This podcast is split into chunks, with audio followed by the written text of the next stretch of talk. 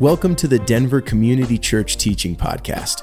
Whether you attend our 10 a.m. gathering on Sundays here in Denver, are just checking us out, or listen every week from far away, our hope is that by engaging with Scripture, together we can explore and participate in the life of Jesus so that we can be a healing presence in our world. As you listen to this teaching, allow it to begin a conversation between you and God, you and the Bible, and you and your community. If you have any questions about DCC or this teaching, you can email us at info at denverchurch.org.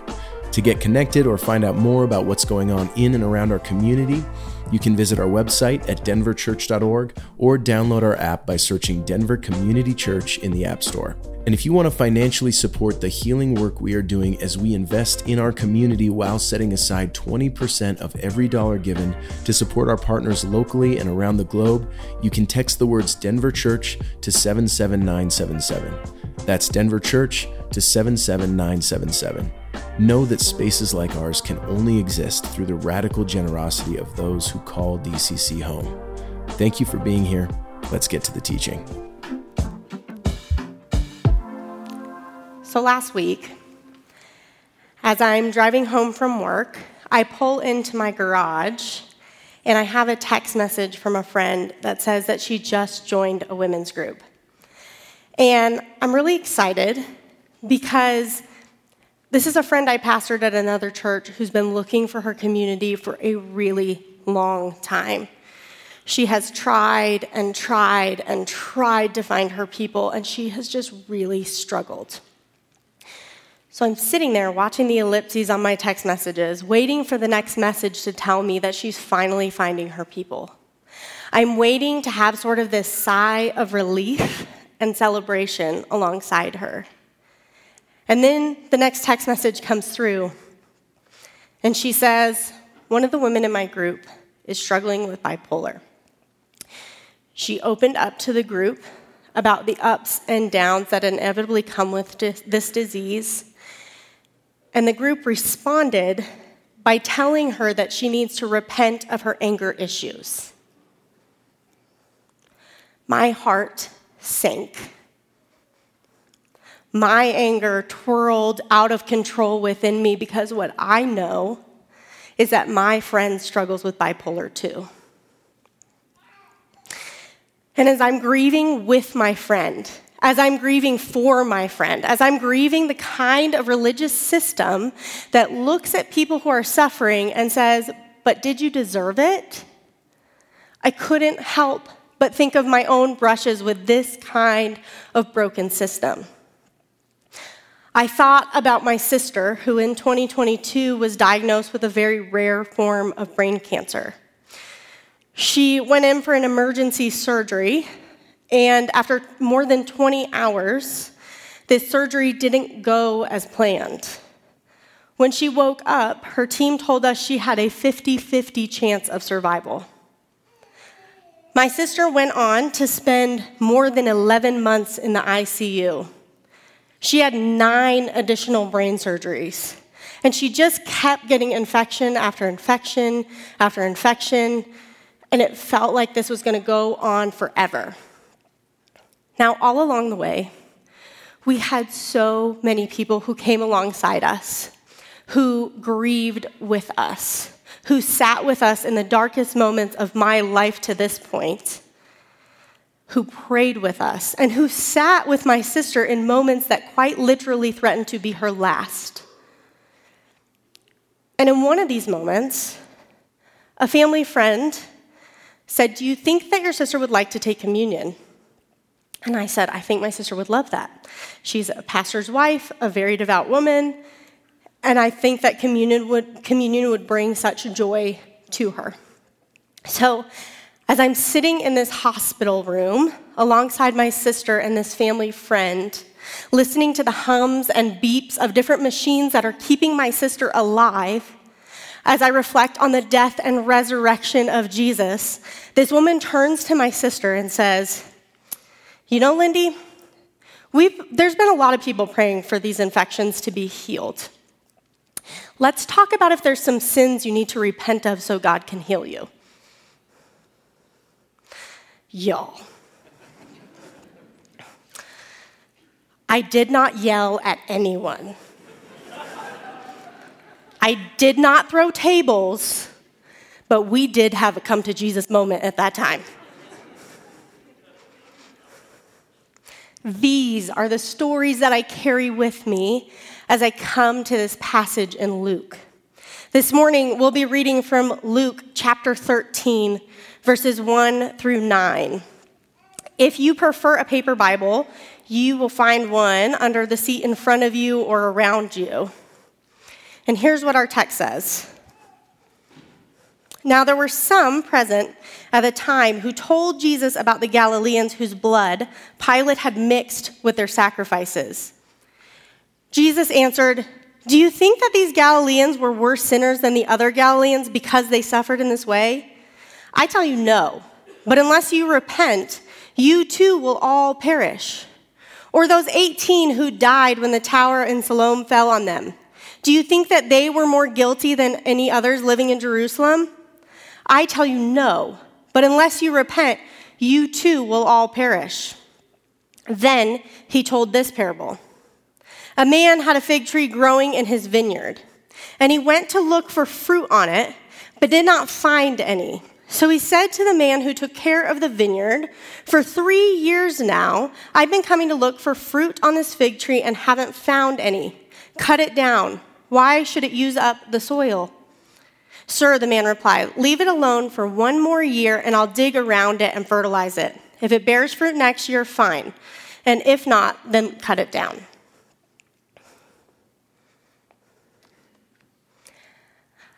When I hear this parable, it feels really familiar.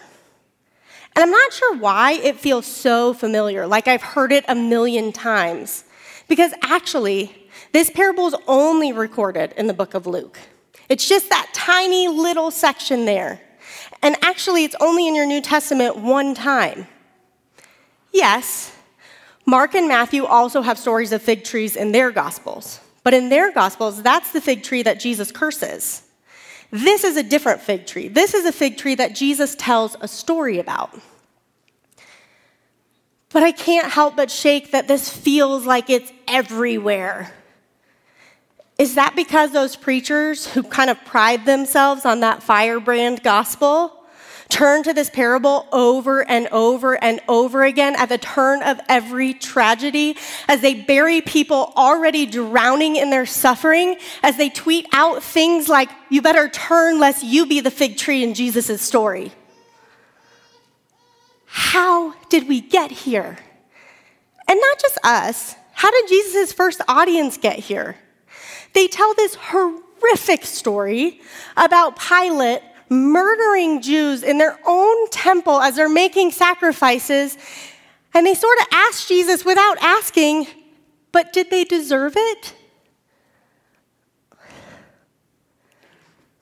You know,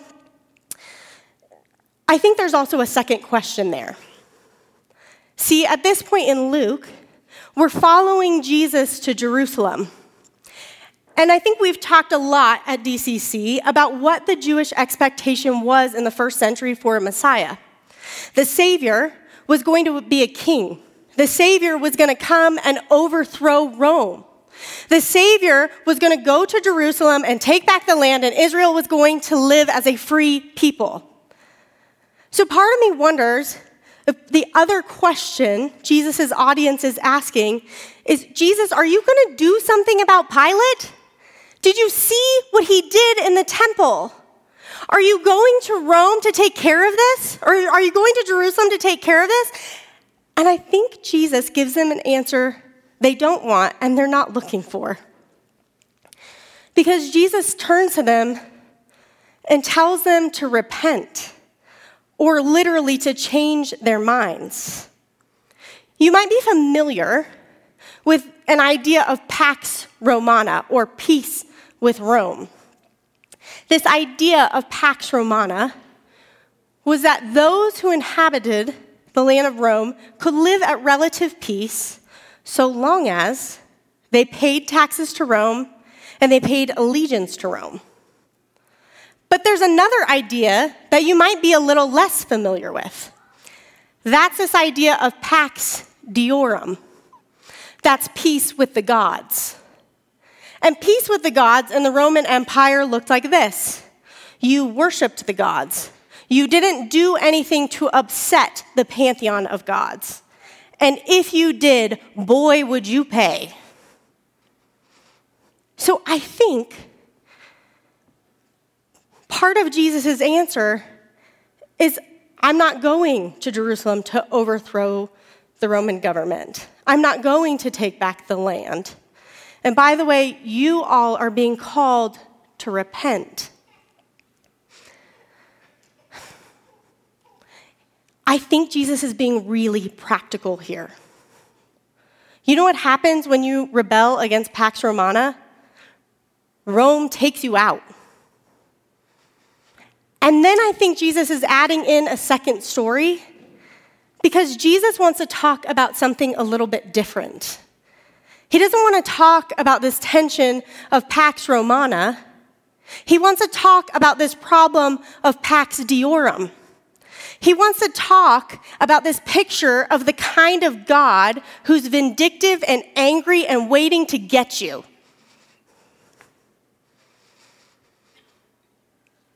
And when I hear this story, I still can't help but think about repentance in the same way that Jesus' audience does. Which is funny because if we look at the scriptures, even from the very first book that we have, even from the book of Job, this is the first book that scholars believe is written, we have righteous Job who just can't catch a break. He just suffers and suffers and suffers, and we don't know why. And somewhere along the way, Job's friends come and decide they're going to help him. They're going to help him figure out what the sin is in his life so that he can stop suffering. And the book sort of pokes fun at them as they keep pulling out these different scenarios and calling Job to repent for things he did not do. In the end, we're left kind of sitting there scratching our heads because we don't know why Job suffers. We just know that he does. We know that we suffer too. And Matthew echoes this idea when he says the rain falls on the just and the unjust alike. And yet, I still find myself in my first reading of this parable imagining that God's mad. Now, I've added a little caveat to this, right? Because I don't say, did they deserve it? I say, did they deserve it because they didn't repent? But is that really any different? And when I hear this parable, I picture myself as that fig tree. I imagine that I'm the problem. I imagine that Jesus is giving me this warning that God, the owner of the vineyard, is angry, and Jesus is there in the middle, just kind of like pleading, Give me just a little bit more time. Maybe I can straighten her out. And then I start to wonder am I not supposed to hear repentance as a threat? Maybe it's not a threat. Maybe repentance is an invitation. And when I start to question this, I start to wonder what did Jesus' first audience think about repentance? What did repentance look like to a first century Jew?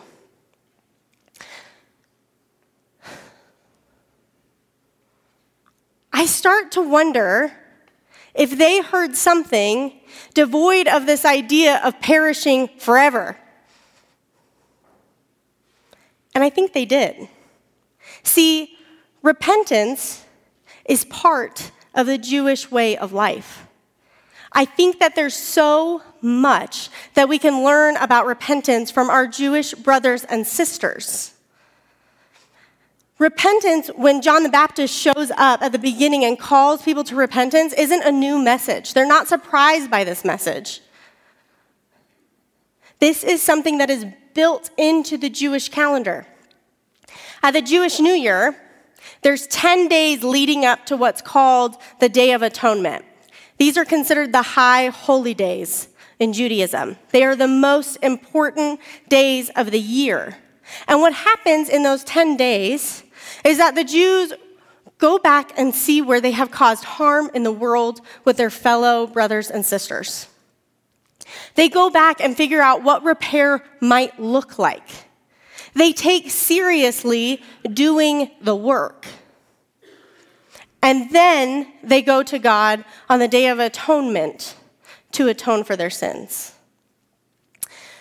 Danya Ruttenberg, a rabbi, spent time going through thousands of years of Jewish history to talk about this idea of repentance, to give us an idea of what repentance looks like. And she did this in the wake of the Me Too movement. She outlined five steps to repentance from a Jewish conception, both ancient and modern, and here's what she tells us. First, it's owning harm. Owning harm is not saying, I'm sorry, but. It's not saying, I know I did that thing, but here's why I did it. Owning harm is just recognizing what was broken. It's coming to myself and saying, I said a racist thing. I didn't really understand mental health, and I harmed somebody. It's saying, I didn't care for the planet in the way that I should have. It's anything in the world that we were responsible for that somehow we perpetuated harm in. And then beginning to change. What are my next steps? What do I do once I realize that I perpetuated harm in the world? That I was responsible for something? That I hurt people and I didn't mean to? Or maybe I did then it's making amends. If I said that racist thing, what do I need to do to figure out what my blind spots are? What do I need to do to make sure I can put something good where I put something that was harmful first? What do I need to do to take responsibility for what's mine to take responsibility for? And then you apologize. And then you make different choices. I don't know about you, but when I think about repentance from my Christian perspective, what I have understood repentance to be is confession, so step one, and then skipping to four and five, apologizing and doing something different. But actually doing the work, I don't think I was really taught how to do that. But I think it's very important.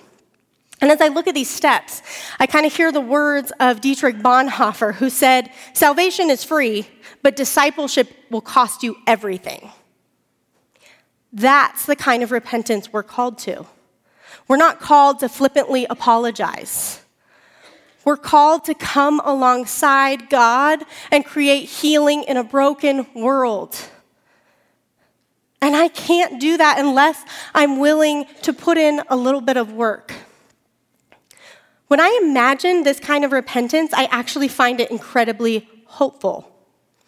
I think that the kind of repentance that Jesus is calling his audience to is more similar to what Rabbi Ruttenberg says in her book. Profound healing can happen. Individual lives and relationships can be transformed. Communities and cultures can move towards care, accountability, restoration. Institutions can do the work needed to protect the people they serve. Nations can face the truth of what they have done, even if the work is imperfect, messy, or haphazard, and can make the choice to write a new story for tomorrow. Repair is possible, atonement is not out of reach. What is needed, and this is, of course, a great deal, is the willingness to do the work. What is needed is the bravery to begin. And as I think about this kind of repentance, as I think about myself and how I'm engaging with this parable, as I think about reading my 21st century Christian understanding of repentance into the mouth of an ancient rabbi, I wonder if maybe I've missed it. Maybe he's not turning to the guy who asked the question about the Galileans and saying, Look, man, wasn't because of their sin that that happened. And also, those at the Tower of Siloam who experienced what you and I would probably refer to as an act of God, that wasn't because of their sin either. But if you don't repent, look out. Maybe that's not what's happening at all. I start to rethink this parable a little bit. What if I'm not the fig tree? What if you're not the fig tree? What if Jesus' first audience is not the fig tree? What if the fig tree is what's broken? Maybe the fig tree is a system. Maybe it's the type of religious system that tells people who are hurting that they're hurting because of their sin or an angry God or because they didn't repent right. And maybe the vineyard owner is Jesus. Maybe after three years of his ministry, as he's going through and working with his fellow Jews and participating in the Jewish way of life, and people are still turning to him and saying, But did they deserve it? Maybe he's going, This is broken. This isn't bearing fruit. And maybe we're the gardener. Maybe those ancient people listening to the rabbi are being invited to be the gardener. Maybe Jesus is saying, Look, the system is broken. The problem's not religion itself, the problem is how we've cultivated it. And maybe it's an invitation to cultivate it different. And maybe that's true of religion and anything else that we've broken in the world. Maybe there's an invitation for us as the gardener to go, I totally see where I missed the mark. I totally see where I didn't pay attention to this thing I was responsible for in the way that I should have. Give me time to dig around, to fertilize, to care for this thing in hopes that it will bear fruit.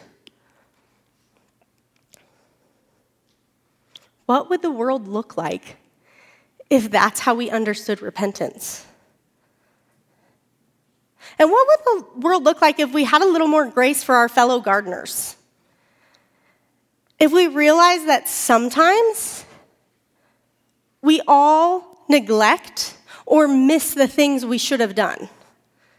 We all have blind spots. We all miss the mark and have this tree in our garden that isn't producing the fruit that it could. And what if we had a little more patience? What if we built the kind of community that counts on repentance, the kind of community that's willing to wait for my fellow gardeners to do the work? In the end, wouldn't we end up with a garden with way more trees bearing fruit? So, as I consider these stories I told you at the beginning, as I think about my friend and her group, what would it look like if one of the women from that group was confronted with what was broken? What if she realized, I think I have some blind spots when it comes to mental health? I think I missed it and I harmed these women in my group. What if she started to do the work? What if she started to learn more about mental health? What if she figured out what making amends looks like for her? And maybe that's helping educate the rest of the group. Maybe it's being an advocate for my friend. And then she came back and apologized. What if then she bought repair and made a space that wasn't a safe space? What if she then made it a safe space for my friend? and the woman in the hospital. I wasn't just mad, I was devastated because that woman is my friend. I have known her for decades.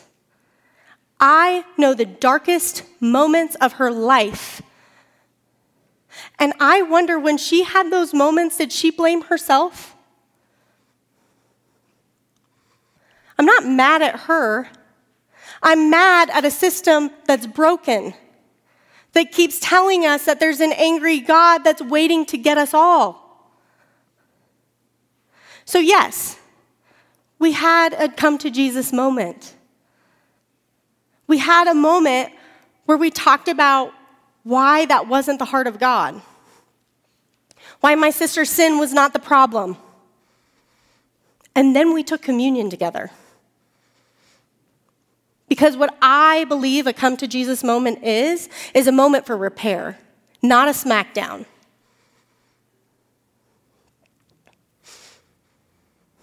As we think about these angry preachers who just keep perpetuating the same tired song and dance, maybe that's the fig tree that's going to get cleared out of the garden to make room for something new. Let's pray.